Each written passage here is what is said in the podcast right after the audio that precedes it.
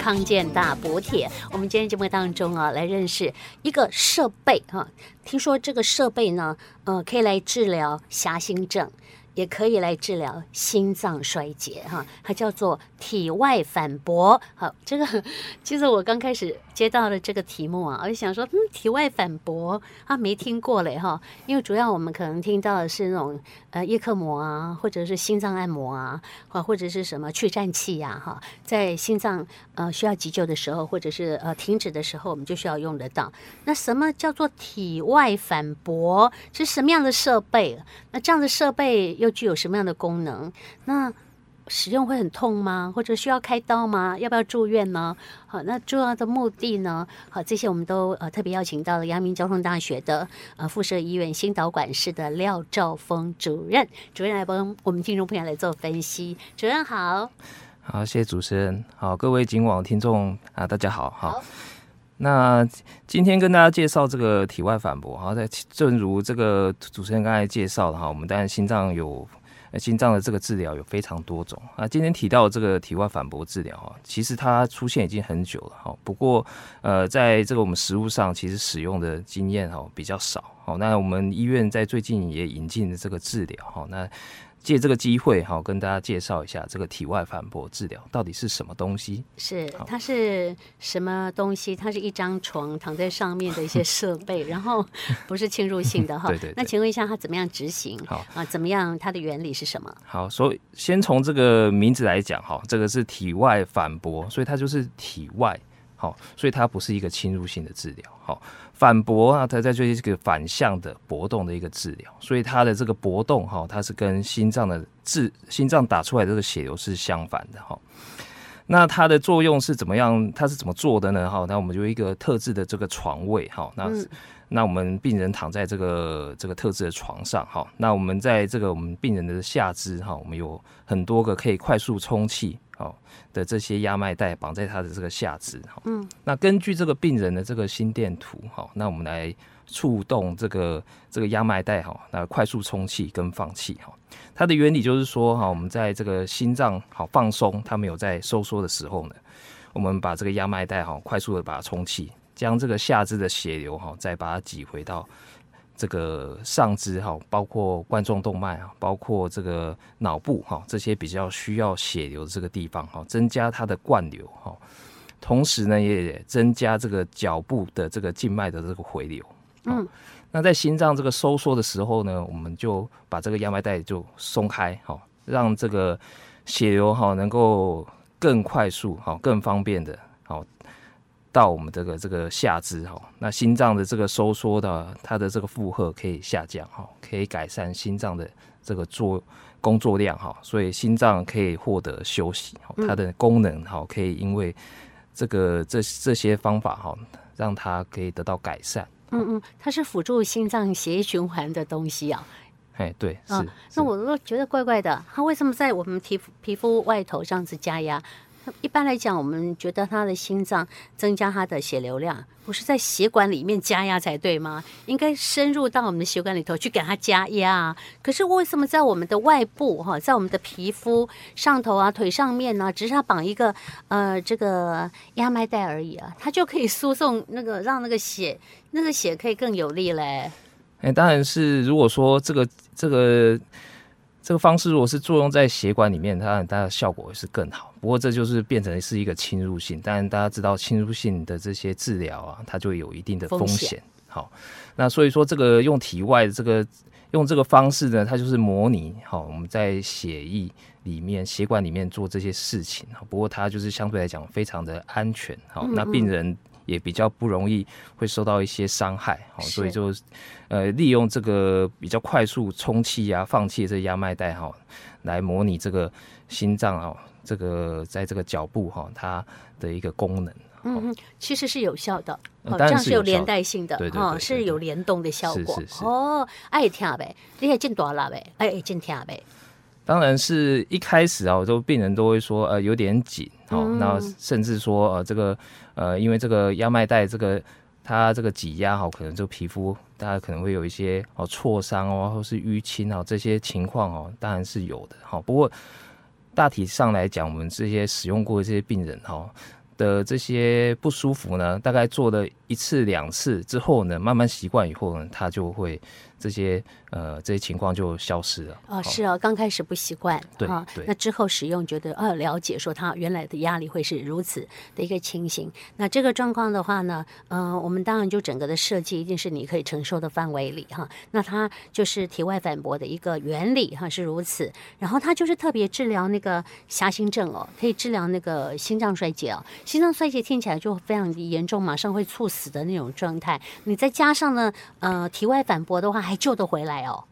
但就是我们说，就是有一些特定的病人呐、啊，好，那例如说刚才主持人提到，就是说，呃，心脏衰竭的病人，心脏功能不好的病人，或者说他是呃心血管有问题哈，呃会心绞痛啊，走路就会喘，胸口就会闷，好，这些病人如果说他已经使用了其他的药物啊，或者说他已经做了心导管，放了支架，或甚至做了一些绕道手术，还有症状哈，那这些病人我们在食物上哈，呃，可能。有一些药物可以帮忙，那这一个治疗呢，我们在一些病人的身上，我们看到他做了以后呢，这些症状也有改善哈，走路比较不喘哈，胸口比较不闷哈，那这个情绪啊，或这些哈，平常日常生活的这些活动的能力啊，都有改善。嗯哼，好，这个的确是蛮特别的，也蛮不错哈。那我想请教一下，就说这是不是在你还没有急症发发现的时候之前，我们就必须要做？这样的处理了。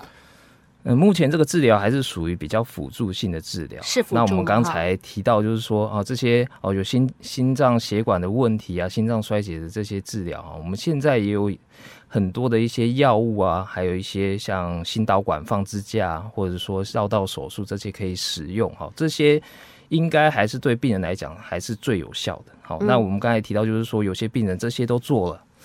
好，那药物也用了，哈，但是他对药物反应不好，或者说他开刀，哈，做了放了支架，仍然还有一些症状，哈，那这些病人可能就适用于这个这个治疗，哈，可以带给他哦额外的一些帮忙。嗯哼哼，哎，我们可不可以举例子，哪些的这个呃呃病患呢？好像是是有糖尿病的患者吗？或者是其他疾病的患者的话，我们都还蛮推荐使用这样的设备。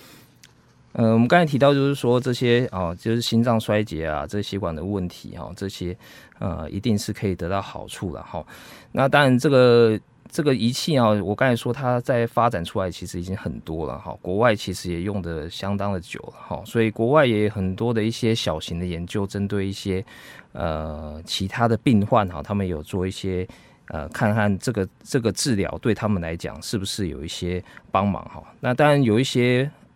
包括一些脑梗塞啊，就是脑中风的啊，或者说一些哦自律失调、睡眠不好啊，脑中风、眼中风啊，或者是一些循环不好的，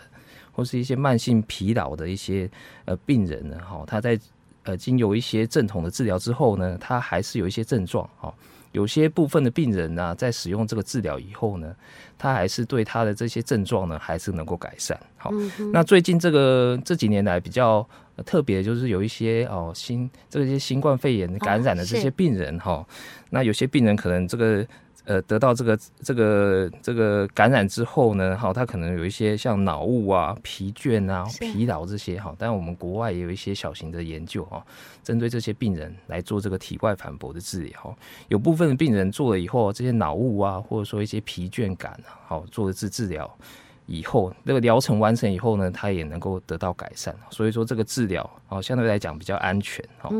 有一些病人哈，在其他的治疗呃都做了以后呢，还是有一些症状哦，也可以考虑使用这个治疗。真的哈、那我们有长新冠之后有一些后遗症的朋友，你讲脑雾，好像很多人都说自己的脑袋你觉得不太灵光哈。这种情形的话，刚刚主任跟我们讲说，哎，其实也还蛮合适的哦。哦，哎，主任，我可不可以问一下，说我们在引进这个设备之后呢，您的呃治疗的个案？嗯、呃，我们呃，您自己本身都哎、欸，当然我们在引进之后呢，哈，就是我们刚才提到，就是说我们有，我举个例子好了，好，我们就是有一个大概五五十几岁的这个呃这个老师啊，他也平常也不烟不酒哈，那他就是突然这个胸闷胸痛哦，然后来我们的急诊室，后来发现他是一个急性的心肌梗塞了，那我们当然哦很快的就帮他把这个阻塞的这个冠状动脉哈。把它打通，放了支架哈。但是后来检查，他可能就是因为这个心脏缺氧的时间比较久，所以说他这个心脏的功能就受到影响。是，所以这个病人虽然我们很快的把它打通，那用了很多的一些心脏衰竭啊、心绞痛的这些药物做治疗，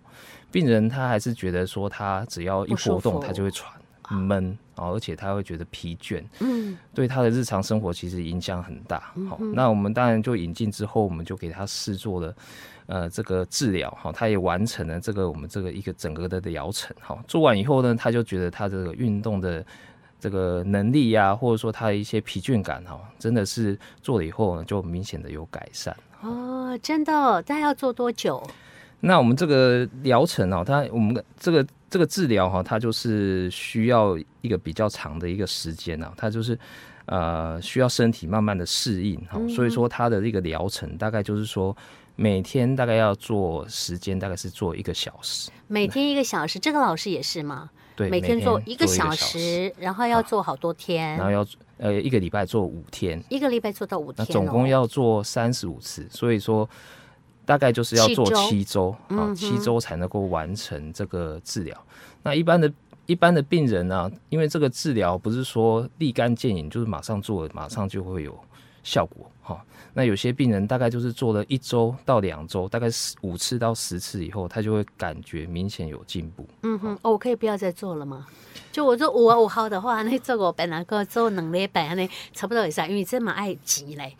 对对，但是这个。啊，当然这个就是国外的一些研究啦，就是说你做至少做十次，好，那做三十五次呢，好，它的这个效果呢，跟它的这个效用呢，可以维持的比较久。所以如果说病人他能够呃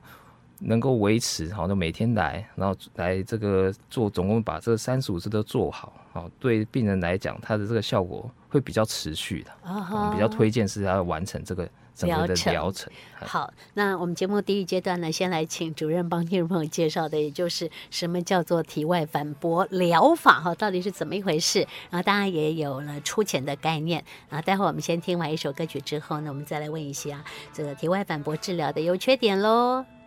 好，今天我们在节目当中哈，特别是提到了一个治疗的方式，就特别针对我们讲到的，如果说你有那个狭心症的问题或者心脏衰竭的问题的朋友哈，啊，我们可以呃可以参考这个叫做体外反搏，那它的英文叫做 EECP 哈，也让朋友们知道一下。那我们今天节目当中邀请到的是阳明交通大学附设医院的心导管室廖兆峰廖主任，主任，我们刚刚有提到说这个设备的原理哈，那。但我们好像没有讲太多有关它的好处，好，所以这个部分可以帮我们补充进来吗？好，那我们刚才提到说，这个是它可以增加我们心脏在休息的时候，它可以增加这个回到心脏的回心的这个血量了哈，所以它可以刺激这个血管哈。它这个里面因为有血流的增加哈，所以说它可以刺激这血管的内皮哈。那这个这个作用就有点像是在帮血管按摩，那这适度的按摩哈。所以这个按摩呢，在一些动物的实验哦，它可以呃发现就是说，在这些动物的这个内皮，就是血管的这些内皮哈，它的这个功能哈都可以改善。好，所以改善这个功能呢，好增进这个内皮的这个修复哈。那这个内皮呢，它会释放一些哦，一些像一氧化氮啊这些哦这些东西呢，在帮助这个血管扩张哈。那这些特性呢，就可以改善这个血管的弹性，好让这个。这个血管哈，它的这个功能能够恢复，所以它有一些抗氧化哈、抗衰老的一些作用。是哦，所以也可以用在医美。当然有一些有一些的这个地方，它这是把这个器材是用在这个医美了哈，就是说呃，病人这个用了这个呢，它可以哈，这个改善它的内皮的一些功能哈，然后。促进这个血管的舒张、血管扩张，哈，都是可以改善一些抗氧化、抗抗衰老这些作用，它是有的，哈。那另外就是说，哈，它因为这个增加这个这个血量啊，就是上上肢的这些，包括心脏的这个冠状动脉啊、脑部啊这些血量哦，它可以增加这个侧肢的循环，好。那让这个原本得不到养分的这些地方呢，好，因为这个治疗之后呢，好，这些侧支循环，好，它重新的再建立，让它这个供血的这个供氧量哦能够增加，是，就好像这个血的这个网路哈，就我们就是说平常我们就是血，它就像网子一样哈，越密密集，所以说它就可以提供更大的这个血流量哈，让这个。这些肌肉啊，这些其他的这些周边的组织，心脏啊，或者是脑部这些血流量的增加，让它的功能能够同时也可以改善。嗯，主任，他的心脏也可以用不？哦，天天会运动的心脏也可以用不？啊哥，我就是讲，哎呃，我们的手脚冰冷的朋友，这行不行？我看会变得比较更加的暖和啊。哎，对对对，所以我刚才讲就是说哈，这些有一些像循环不良的啊，冬天啊，他是手脚会冰冷啊，这些病人哈，其实使用这个。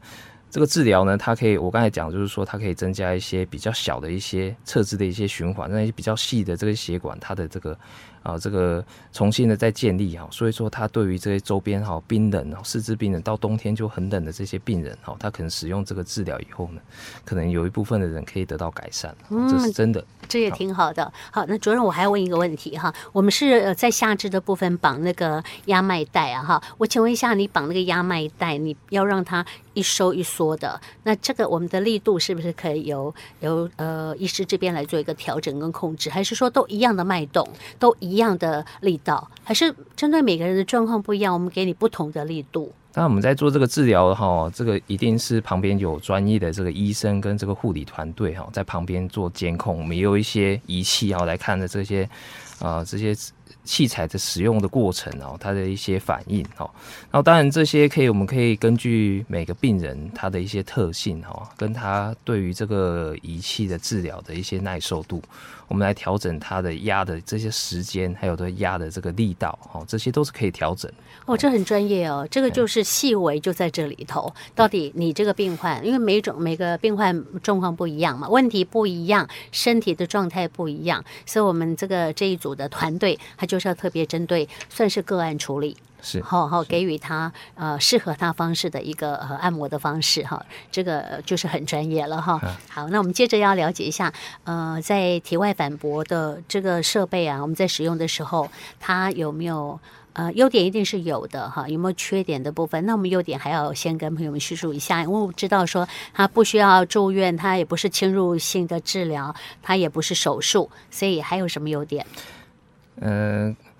当然就是说这个我们刚才提到，它就是一个体外的一个治疗，所以安全是它一个最重要的一个。呃，特性哈，嗯、那它不是一个侵入性的治疗，所以病人在做这个过程呢，哈，比较不会有不适感。那我们刚才提到，就是说我们可以根据病人的一些状况来调整他的一些治疗的一些这些设定哈，所以这些呃是病人是不用太担心哈。那另外就是说，它是一个呃不是侵入性的，所以他不需要住院了，不需要住院。来这个治疗哈，那所以我们有很多病人就是每天来做一个小时，然后做完他就回家哈，他其他的日常生活都不太会受到影响。嗯，另外就是说他不太需要一些康复期，不像开刀啊或做心导管，他可能需要一段时间的康复。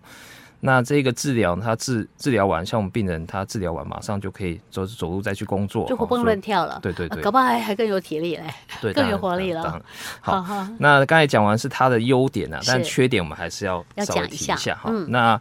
呃，这个治疗目前是健保没有给付的。好，所以说它是必须病人自费的，所以那它这个治疗它是比较跟其他治疗比较起来，它是稍微比较昂昂贵一点，所以说病人的负担这个还是需要考虑的。嗯。那我们另外提到就是说，我们这个病人他是需要每天来做一个小时，好，那一个疗程大概就是需要三十五次，好，所以说如果说病人是一周做五次，那他可能需要七周的时间，好，所以他是有一个比较耗时的一个治疗。但有人病人说，他说那他可以说他一天做八个小时，那他可能做四天五天他就做完啊。哦，做到八个小时还受得了？但是这个治疗它是需要身体，好，身体我们刚才讲说一些血管新生啊这些，它是需要时间去培养出来，不要急，就像运动一样，它不是。呃，操之过急反而好对病对这个身体不好，所以这个治对对，所以这个治疗它是需要一个比较长时间的一个治疗，不要急，慢慢来，好配合医生的。所以说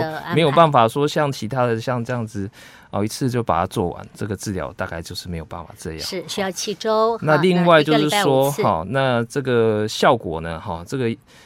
它的效果没有办法说哦，做一次哦，这一辈子它都有效，好那。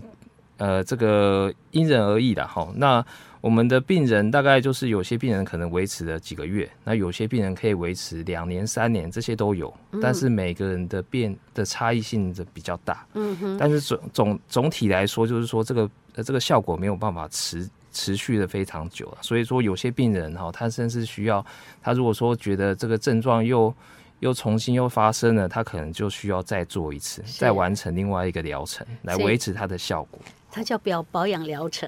就好像我们打玻尿酸，每半年可能就要打一次一样哈。但我们这个可能持续个别差异还是有的，有些人是几个月的时间，有些人呢是呃几年两三年的时间，他可能要再来一次这样。好，好，那这些的部分是属于优缺点哈，那大家就稍微有个概念。那接着呢，主任我们要讲到了说，哎，适用的跟不适用的什么样的患者合用，或者是不适用？嗯，当然说就是这些啊，就是前面提到这些，如果说你想要来做哈，有这些困扰的病人哈，当然来我们这边，我们都需要做一些评估哈。大部分的病人都可以做了。我们刚才也提到，就是说这个治疗是一个体外的一个治疗哈，安全的，安全的，然后不是侵入性，所以大部分的病人好都是有。都是可以做，但是还是有一些病人哈，他做这个还是有一些风险。嗯，那我们提到就是说，第一个就是说他凝血功能有问题。那这因为这个压脉带它压在这个下肢哈，那它就是会这个不断的这个放松收缩，所以如果你的这个凝血功能有异常，那我们刚才提到就是说这些像这个皮肤会淤青啊，这个现象啊，可能就会比较严重。所以说有凝血功能异常的人，好，可能就不太适合。那另外就是说有一些比较严重的心律不整。哦，因为这个治疗呢，它必须要跟这个心电图同步，嗯，它才有办法说是在心脏休息的时候，然后再把血这个打回去，才不会跟心脏强碰啊。如果心脏在收缩，呃，下面我们这个压脉带也在收缩，那两个强碰，那这样对心脏反而不好。所以如果说是严重的心律不整，没有控制好的这些病人，好，当然也不太适合做这些治疗。好，另外就是说，心脏瓣膜如果说有很严重的呃闭锁不全，就是关不紧，好，那我们这个治疗哈，它会把血从这个下肢赶回到这个上上半部的身体，所以如果说心脏这个瓣膜它的这个逆流很严重哈，也是不太适合。好，那这个治疗因为它会增加这个心脏的这个回心的这个血量哦，所以它会增加血管里面的压力。所以，如果说你是有高血压的病患，然后血压没有控制好，好，如果说还很高，好，收缩压还大于一百八，好，这一群人呢，可能要等血压控制好，好，才适合再做这个治疗。好，那如果说你的这个，呃，这个你的动脉哈有很大的问题，例如说你有动脉瘤，好，明显的动脉瘤，血管已经有扩大。或者说是你有这个主动脉剥离，好，这群病人呢，因为我们刚才说这个是。会增加这个血管里面的压力。如果说你这个血管本身已经有很大的问题，好，可能就不太适合。另外就是说，怀孕的妇女啊，我们这个当然就是说，因为它会这个增加回心的血量，哈，对小朋友的这个伤的这个影响，目前没有什么研究可以呃告诉我们，所以这怀孕的病人，哈，可能也不太适合。那除了这个以外呢，其他的病人，哈，嗯，应该都可以做这个。这方面的治疗，嗯哼，有没有说几岁以上的，就是小孩子可能不太合适合适吧？小孩也有人在做这个吗？小朋友应该是，就我所知，应该是没有了。嗯嗯，因为我们这个压脉带它的大小或者说它的这个宽度啊，都是针对一些成年的哦，所以小朋友应该是不太适合做这个治疗。啊哈哈，十八岁以上了，对，大大部分都是十八岁成年以上。啊哈，啊，在您的个案当中，年纪最大的有到几岁？我们当然呃。有这个八十几岁的，那八十几岁他就是呃开刀风险很高，好，他血管有问题，好，那呃血管有很多地方都都问题都非常严重，哈，那放置这个心导管放放支架不太能够治疗他的这个病症，哈，所以就是开刀才有办法治疗。但是因为他年纪又太大，那风险又很高，又糖尿病，肾功能又不好，所以说我们后来就建议他使用这个治疗。那病人的确在使用之后呢，哦，有得到改善，所以我们最大的这个最年纪最长的也是八十五岁，有在做这个治疗啊，哦 uh huh. 做完也是没有什么特别的不舒服。是是，我真的觉得对这个年龄层的人来说很棒，有很大的帮助，因为我们知道年纪越大，有很多的慢性病的疾病啊在你的身上，所以要是这些问题哈呃也能够来进行这种体外反搏的治疗的话，那真的对这些呃长者来说的话，实在是一个。啊，蛮不错的尝试啊！是，嗯，是，还要补充什么吗？嗯、呃，应该就是这样。不过目前现在还是要跟大家强调，就是说，其他的包括我们现在的这些药物啊，或者说心导管、好绕道手术这些正统的治疗，好还是最主要的。如果说这些病人如果接受这些治疗以后呢，还有症状，哈，那当然就是可以考虑。这个治我们这个体外反搏治疗，我们这个治疗是属于比较像辅助性的治疗了，好，没有办法完全取代我们刚才提到的这些其他的治疗。嗯哼，好，我们今天利用一点时间呢，特别来对于这个体外反搏做一个认识跟了解，其实它是一个方呃相当成熟的疗法了。非常谢谢廖主任。好，谢谢。再见。好，再见。